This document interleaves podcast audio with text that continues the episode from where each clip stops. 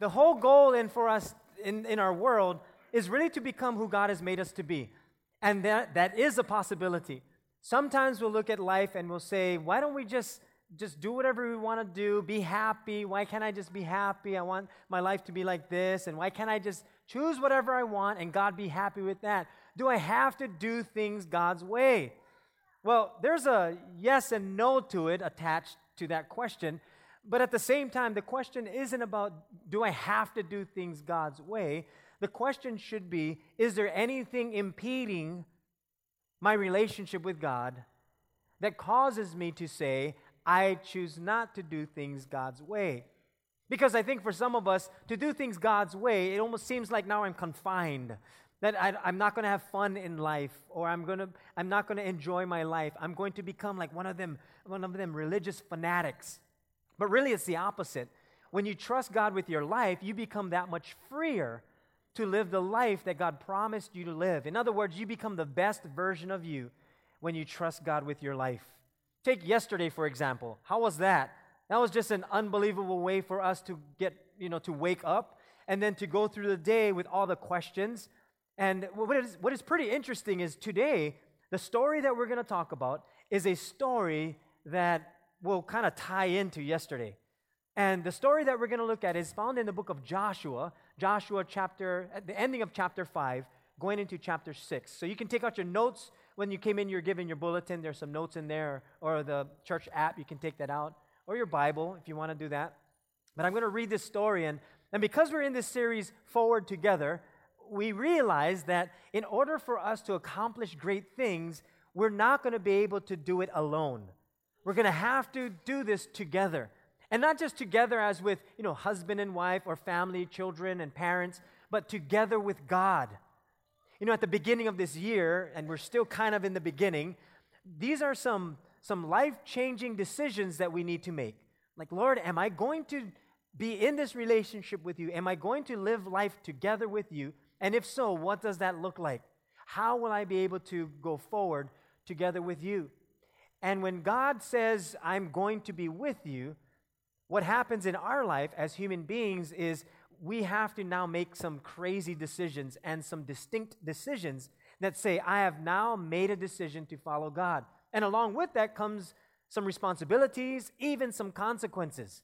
I don't know about you, but there are times when I will make a decision in my life, and next thing I know, I've now separated myself from people, even from God, that I've put, on, I've put up walls.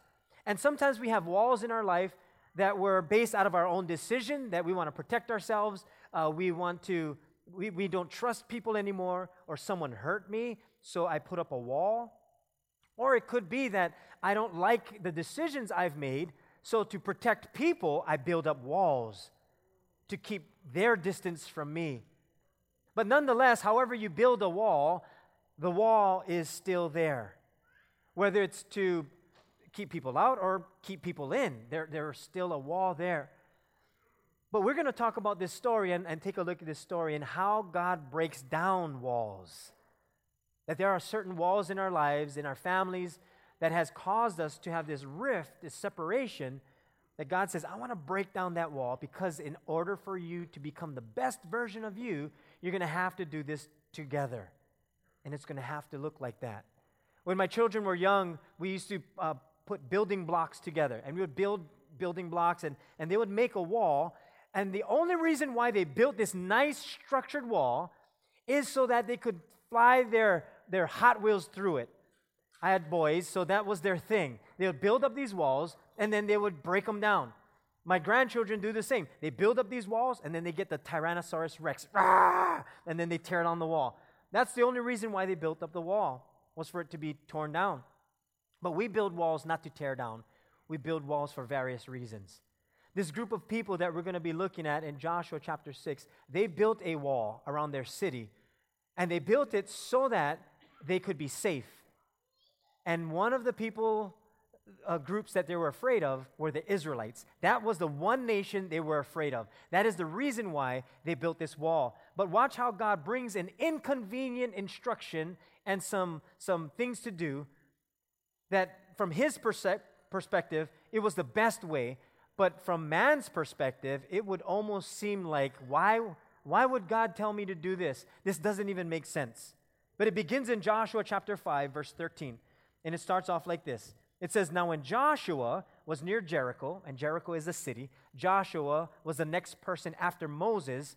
Uh, he was the next in command. So when Moses passed away, Joshua became the leader, and he brought God's people into the promised land, which is modern day Israel. So when Joshua was near Jericho, he looked up and saw a man standing in front of him with a drawn sword in his hand. Joshua went up to him and asked, Are you for us or are you for our enemies? In other words, bro, you're to you're to take out your sword and you're to go for battle. You better let me know if you're on my side or on their side, because if not, I'm to wipe you out.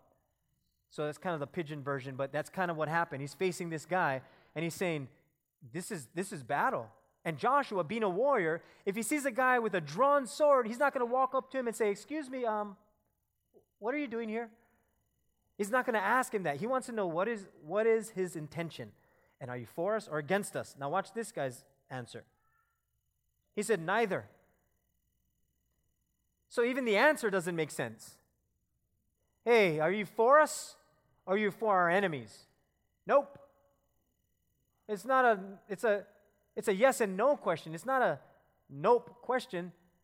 Are you for us or against us? Neither. Well, you got to be on somebody's side.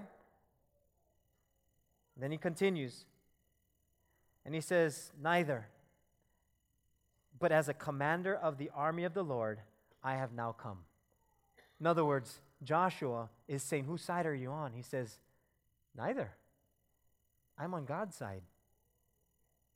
And then Joshua fell face down to the ground in reverence and asked him, What message does my Lord have for his servant? The commander of the Lord's army replied, Take off your sandals, for the place where you are standing is holy. And then Joshua did so. Now the gates of Jericho were securely barred because of the Israelites. No one went out and no one came in. And the Lord said to Joshua, See, I have delivered Jericho into your hands, along with its king and its fighting men. March around the city. Now, here's the instructions march around the city once with all the armed men. Do this for six days. Have seven priests carry trumpets of ram's horns in front of the ark, and the ark represented the presence of God. On the seventh day, march around the city seven times with the priests blowing the trumpets. When you hear them sound a long blast on the trumpets, have the whole army give a loud shout. Then the wall of the city will collapse and the army will go up, everyone straight in.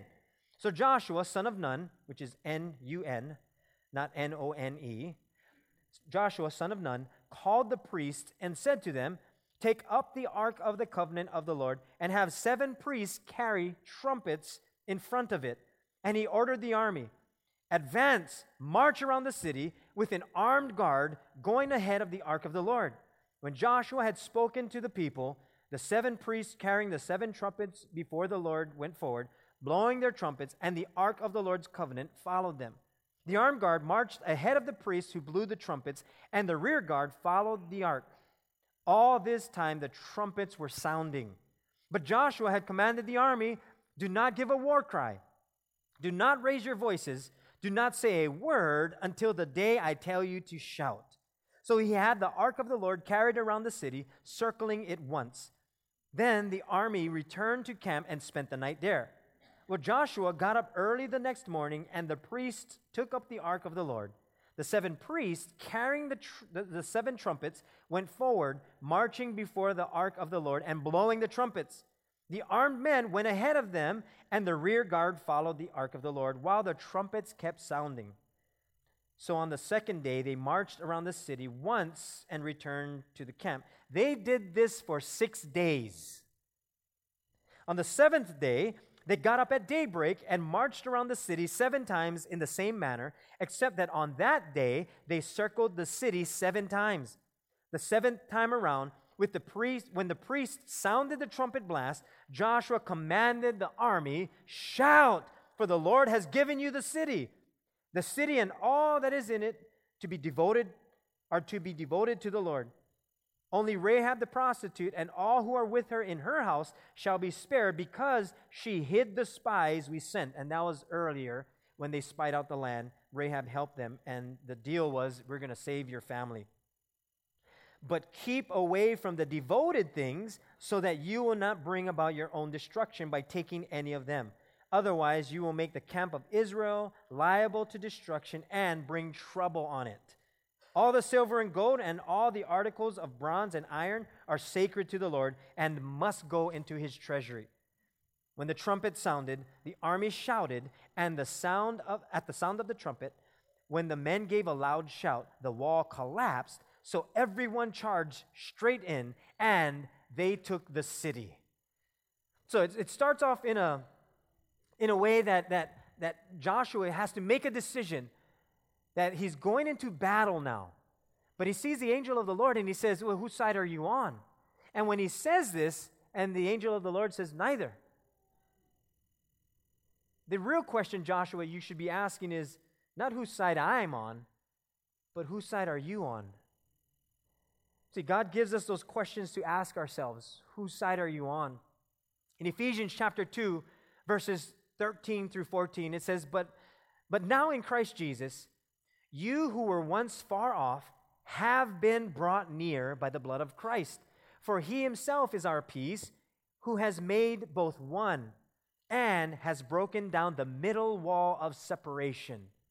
Now, listen very carefully. We all have walls that separate us. We all have those walls. And God says, I really want to break down those walls because you got to do this together. When you made a commitment to me, when you made a commitment with your spouse, these commitments is it's not just a, a, a thing just to say. These were things that you vowed by, and now there's a wall here. And I want to break down that wall. Now, wherever you are in life, wherever your, your situation has taken you, God wants to break down some walls.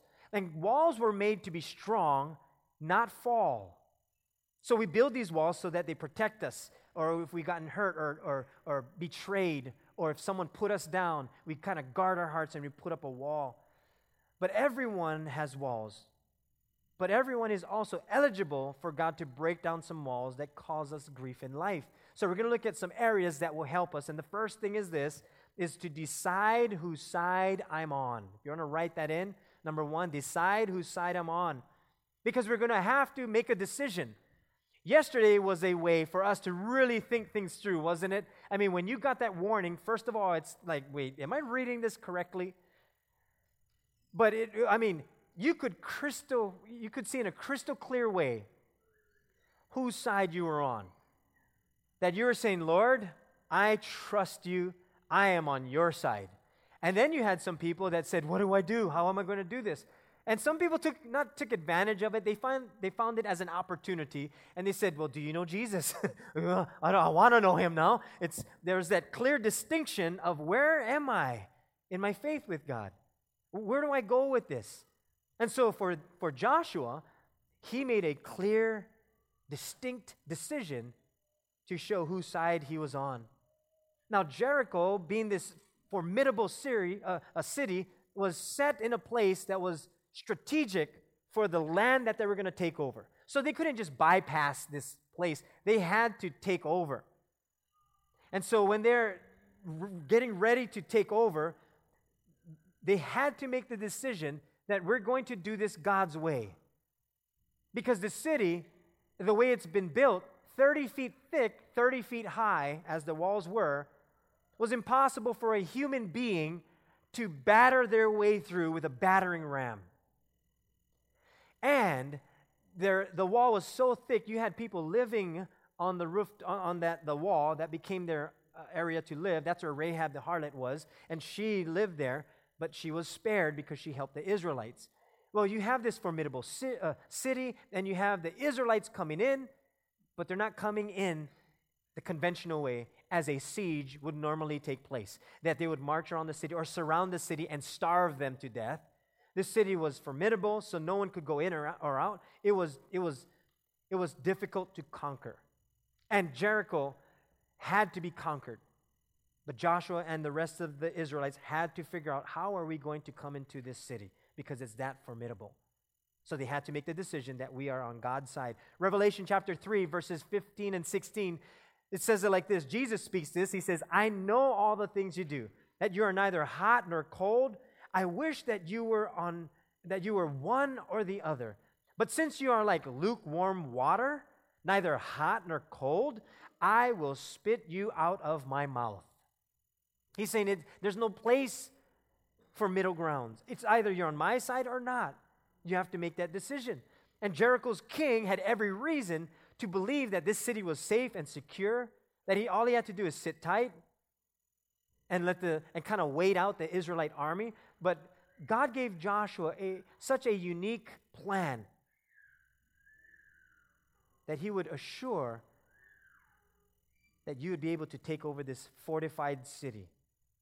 See, the ark represented the presence of God, and that's why the, the presence of God had to go first. And Israel knew that, and Jericho came to know, that God was leading this military action against Jericho, not Joshua. God was in control. God Himself was going to fight against the city. And this is the beginning of Joshua understanding that God is going to have His way. In fact, the Amorites that were living there, they were a detestable people and they needed to be wiped out because of the things that they were doing. So Joshua said, Whatever you're going to do, God, do it, and I'm going to trust you. And finally, when everything fell, all Joshua needed to do was collect. He just had to receive. That's, that's God, God won the ba- he won the battle. The victory belonged to him. And each man could simply charge straight in. They could go straight ahead. See, Israel, they actually they they possess none of the the kind of equipment necessary to get into a city like this. No battering rams. They had no dynamite. They didn't have no explosives. They could set up around the wall and then blow it up and then march in. They didn't have any of that. What do they have? A trumpet and some instructions. Now I'm going to bring up Matthew Dykema, and he's going to give us just a kind of a sound on what it sounded like. This is a ram's horn. And they had two clear, distinct sounds. One was the, the one they marched around the city the first time. So we're going to blow that one. And then the second one was a longer one. So let's take a listen on kind of what it sounded like. No pressure, Matt. No pressure.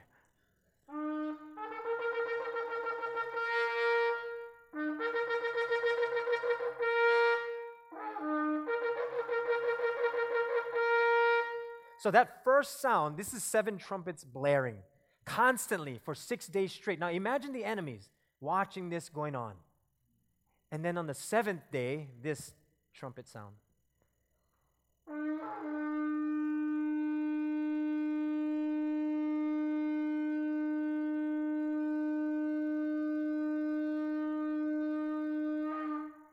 Now, if you get an alert on your phone like yesterday, that's what they were listening to, that same alert. That was their alarm. That. Ours was on our phone. And we still have sirens today that model after that. So thank you, Matthew, for doing that. Appreciate it. So, what they were dealing with at that specific time, we were kind of dealing with yesterday. And so, imagine the armies, not just the Israelite army, listening to this for six days, but the enemy. Now, the enemy is in their formidable uh, city, and they're watching this take place, and they're saying, okay, this is the Israelite army. And they're afraid of the Israelite army. That's why they built the wall like that, to keep the Israelites out. So here are the Israelites, and they're thinking, okay, these, these are the guys, man. These are the, these are the, the, the, the armies of God. So th- we can't take them out, but, but we have this city to protect us. And so when they see the Israelite army coming, they're thinking, okay, here we go. Game on. And they get their bow and arrows, they get their, they get their swords, their shields, they're ready for battle. And then here come the Israelite army with the trumpets. And then the, the army is thinking, what do we shoot them? What do we do? Like, what? This is not even a threat. They're blowing trumpets. Yeah, yeah, but just watch. Just be careful. They might throw a grenade as they're distracting us. Just watch. So they're watching, and for six days, that's what they hear trumpets. So by the sixth day, I'm sure they're thinking, we got this. Uh, what, are, what are they going to do? Like, like they're, they're, they're going to sing us to death? What are they going to do? This is not even doing anything to us. And then on the seventh day, there's that long trumpet blast. Like imagine the, the city of Jericho thinking, wait a minute, That's different. That's different.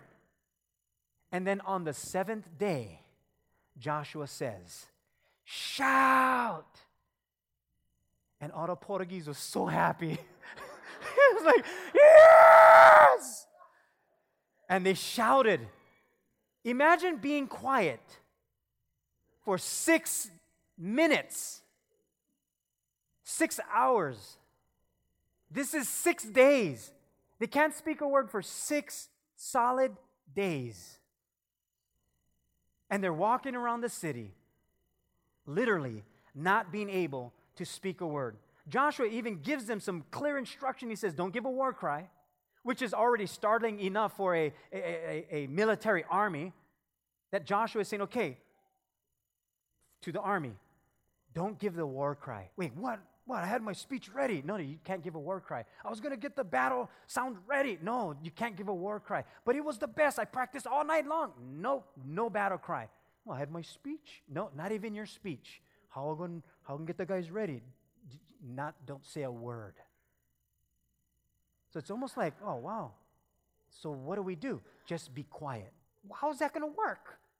See, man tends to think God's way is the worst way. We always try to think beyond how God is asking us to live. And the war cry was not to be heard. And the war cry was to intimidate as, as well as to build morale. But he also said, Do not cause any of your voices to be heard, which is even stricter, that there is no talking. No talking. What do you mean? We, we can't talk to each other? Nope. But what if I have to tell my wife something? You can't even speak with her. I cannot talk to my wife. Nope. Can she talk to me? Nope. Shoots. they didn't say that. And it's just joking. Come on. But he says, no, you, you, can't even, you can't say a single word. The third one, he said, is, and do not cause or allow a word to proceed out of your mouth. In other words, he's saying, if you didn't hear the first instructions, this should capture your attention. Not a word should be said. No, nothing should come out of your mouths, not even murmuring or mumbling. Because how often, after God gives us instruction, do our doubts come in? And he says, I don't want you to say a word. Because think of this plan march around the city six times, and then on the seventh day, march around seven times. Or march around the city once every day for six days, and then the seventh day, seven times, and then shout, and the walls will fall down. It's like, bro, you think that's gonna work? Not gonna work. I don't think it's gonna work either. He said, No word should come out of your mouth. Nothing. See, Joshua, just by their obedience, showed whose side they were on. That we're going to do this God's way. And I'm wondering, even yesterday, when yesterday happened, how many people could see a clear distinction of whose side we're on? Not in opposition to other people or our family or our friends, but as a believer, you're so secured in who you are in God that even days like that, although there will be some fear, you trust God even still. That there's a clear distinction. Because God can do more in my life and my family sometimes through silence than we can through shouting. And God says, for six days, you're going to be silent. Imagine that. Imagine, I'm, I'm going to give you a phrase because I think we hear this often. We know this, but we still try. And here's the phrase You can't change anyone. You can't change anyone. You can't change your spouse, you can't change your children, but we try. We try. We try to change them. We get mad, we get upset because we're trying to change people.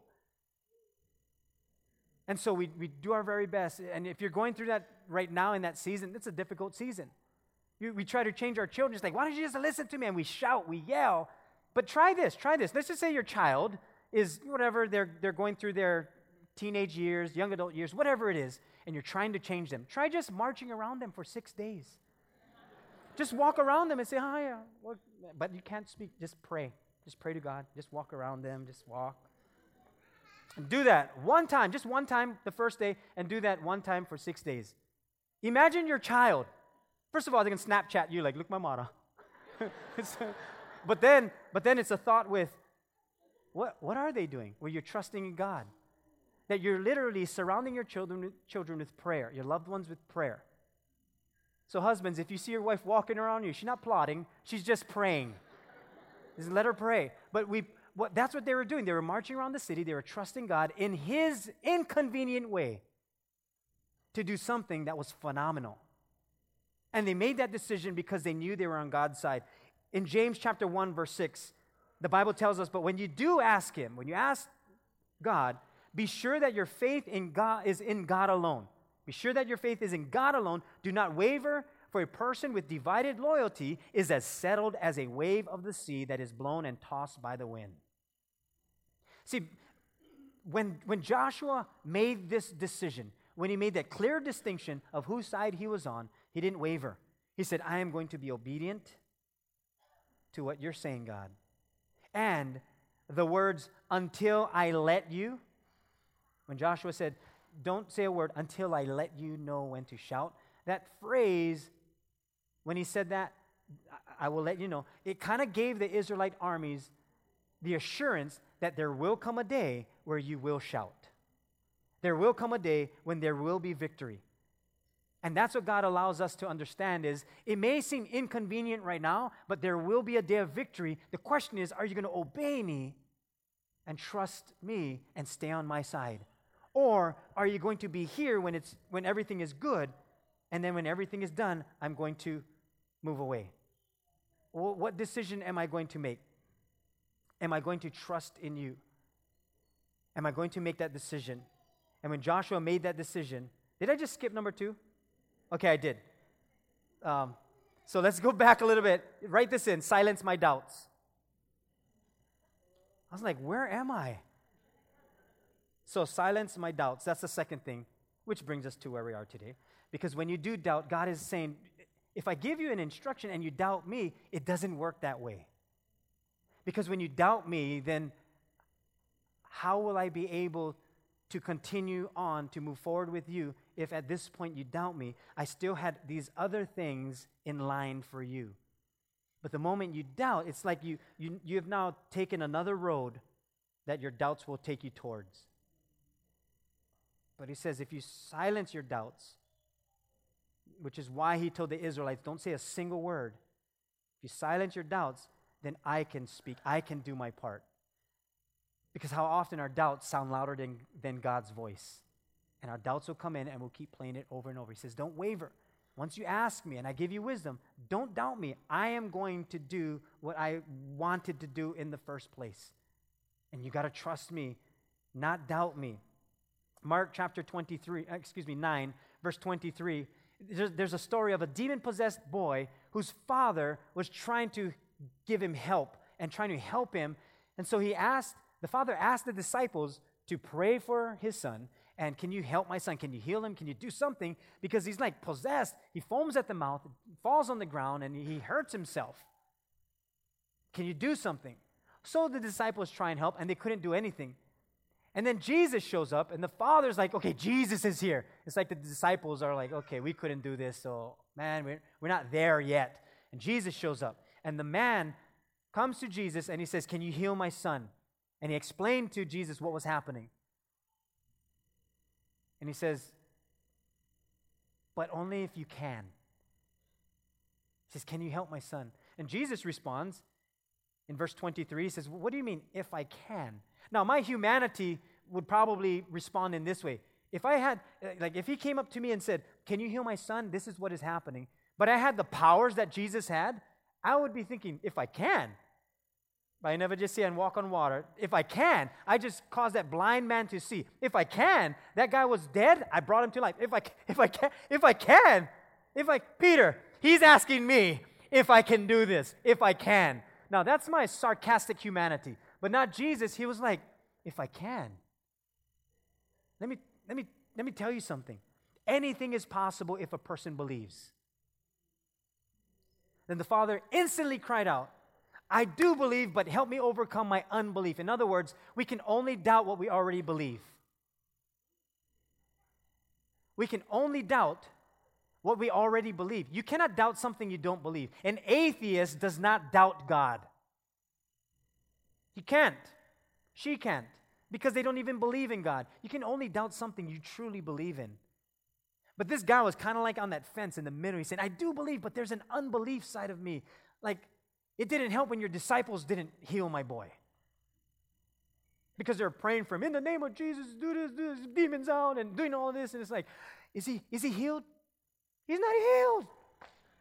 He's still foaming at the mouth. Sounds like our kids. He's still foaming at his mouth, still hurting himself, still hurting herself. It's like the dad is saying, Is there any other way? Yeah, Jesus. Jesus can. Well, I believe, but help me with my unbelief because I'm doubting right now. Is this even possible? That's why Jesus said, Oh, anything is possible, but you got to believe. You cannot be double minded. You got to be able to silence whatever doubt it is because my promise is just around the corner. And it's usually said the moment I give up on God is the moment the devil celebrates because you're right around the corner from receiving the promise. But we got to silence the doubts, receive our marching orders from God. And then the last thing is to go forward together. Go forward together. Think about the information that God gave to Joshua, that he gave to the army and the rest of the Israelites. There was no new information that came in for six days, even for the seventh day. So you better have listened from the very beginning that no word should proceed out of your mouth. This is how we're going to do it. We're going to march around the city one time every day for six days, and then the seventh day. So you better be paying attention at that point because there is no new information that's coming in. God's command was consistent for the first six days, and so was Israel's obedience. Are we able to go forward together with God, being consistent with Him, with the instructions that He has given to us? Because there will be instructions where God will give to us in what He's looking for that may seem inconvenient and that may not make sense. We don't see God's perspective before He breaks down the walls of separation, breaks down the walls of pride or our disobedience, or even the promises that are on the other side of the wall. He says, I want to break down this wall because the promises are on the other side that the walls that fell that day in Jericho, the walls fell down flat. In other words, the, the phrase is used in the context of the wall fell upon itself. Walls don't fall upon itself unless it's a, a controlled demo. You know, like when we see the buildings when they have to uh, do a demo, they put explosives to control the demolition so that it falls down on itself. That's what happened with this wall. It fell down on itself in such a convenient way that the Israelite army could march straight in. They didn't have to think, hey, is there, is there a breach on the other side? Hey, can we go in? Is there any opening on that side? Nope, the walls fell down flat. It just crumbled. And they could walk straight in. See, God's inconvenient ways end up being convenient for us. It may be inconvenient in the way it sounds, but it's convenient for us. That the very walls that were used to separate us from other people, to separate us from family, separate us in, in whatever way, even at work with people, whatever way, that very same wall God may use to bring Him in. That the very conflict that we have, the wall that is built, that when God crumbles it, will be the very wall that will be used for God to come in. Because how often our wars and battles make us stronger in the Lord when we're together with Him. That's what make us, makes us strong. And when Joshua said, Shout, the victory had already been won. That's why he could say, He said, Shout, for the Lord has given you the city. He didn't say shout so that the, the reverberation from your voice and the molecules in the wall as you shout is going to break down the molecules in the wall. He didn't say shout so that the, the, the armies on the inside can be afraid. And you're going to shout so loud that they're going to be scared of you and then they're going to they're going to be defeated. They're going to run for their lives. No he said shout for the lord has given you the city. Their shout wasn't in defeat or the battle itself. The shout was in victory because god had already won the battle. The battle was won long before joshua and the israelites were silent. See, God determines the victory. We determine if we'll get there. The victory has already been won. But God said it's your choice if you're going to make it there. How do we get there? Be obedient. Be consistent with what I'm asking you. I'm asking you to be consistent. Your marriage is not going good? Be consistent. Be consistent with who you are. You love your wife? Yes, I do. Then are you consistent with date nights? Oh, I miss couple. Then get back on track. Are you consistent with your family time? Oh, yeah, but I get busy. Get back on track. Are you consistent with telling your loved ones you love them? Your wife, she's beautiful. Are you consistent with that? Or your husband, oh, you buff today. No, my belly big, but it's buff. you get one nice ab. Whatever it is, are we consistent in, in who we are? Are we consistent in our time with the Lord? Are we consistent with even reading the Bible? You know, first first day of the new year, I can't tell you how many of us we say, I'm going to be in the Word of God every single day. And now it's, ah, Yesterday, everyone, oh, what says in the Bible? Missiles, missiles, missiles, missiles, missiles. Anything about missiles? End of the world, Revelation, Revelation, the dragon and the lamb. I remember reading, and it's and but then oh false oh false alarm. Oh, honey, put this on the shelf. It's like we're done, and and that's it. That's that's that's the principle we live by in life. Where we only we only are consistent for that short time when things need to be consistent. And then when we get comfortable, we let things slide. We let things go by the wayside. And then when things start to fall apart, we're like, God, how do we do this? And He's saying, You got to be consistent. Be consistent in your obedience with me because you're going to reach the victory. But if you're not consistent in obedience to me, then the, the victory is still there, but where are you? You're somewhere else. Be victorious in the Lord. Be consistent with Him. Be consistent with each other. And you know you're consistent when you keep doing what you know you should do, even when nothing changes. Even when you don't see the results. Because for some of us, we, we change so that they change. It's like, Lord, I'm changing, but they're not changing. Are you consistent? I'm consistent. I'm consistent. I'm not saying a word. Okay? then don't worry about that. And then we go day after day, but they're not changing. That's not the issue. The issue is are you consistent, even when nothing changes? Because once I become inconsistent, that which should have changed changes for the worse, not for the better, for victory. Because we want God to change everything and everyone else, and He's saying, the war is not about them, the war is within. This is who I'm trying to change. But I got to be consistent with him. You know that the, the interesting thing about this, this battle was that they marched around for six days. And then on the seventh day, they marched around seven times, blew the trumpet, and the walls fell down flat. In victory, they were able to celebrate. Did you know that seven is represented in the Bible as completion? Because God created for six days, and then on the seventh day, he rested. So for these guys, God's battle plan was already laid out. And the walls that have been built in our lives, God still has a plan laid out for those walls to come tumbling down that kept our marriages from coming together, our families to become stronger. He said, I can break down those walls but you're going to have to allow my spirit to come in and be consistent with me and go forward together with me. The Bible tells us in Ecclesiastes chapter 4, verses 9 through 12, that two are better than one because they have a good reward for their labor. For if they fall, one will lift up his companion, but woe to him who is alone when he falls, for he has no one to help him up. Again, if two lie down together, they will keep warm. But how can one be warm alone?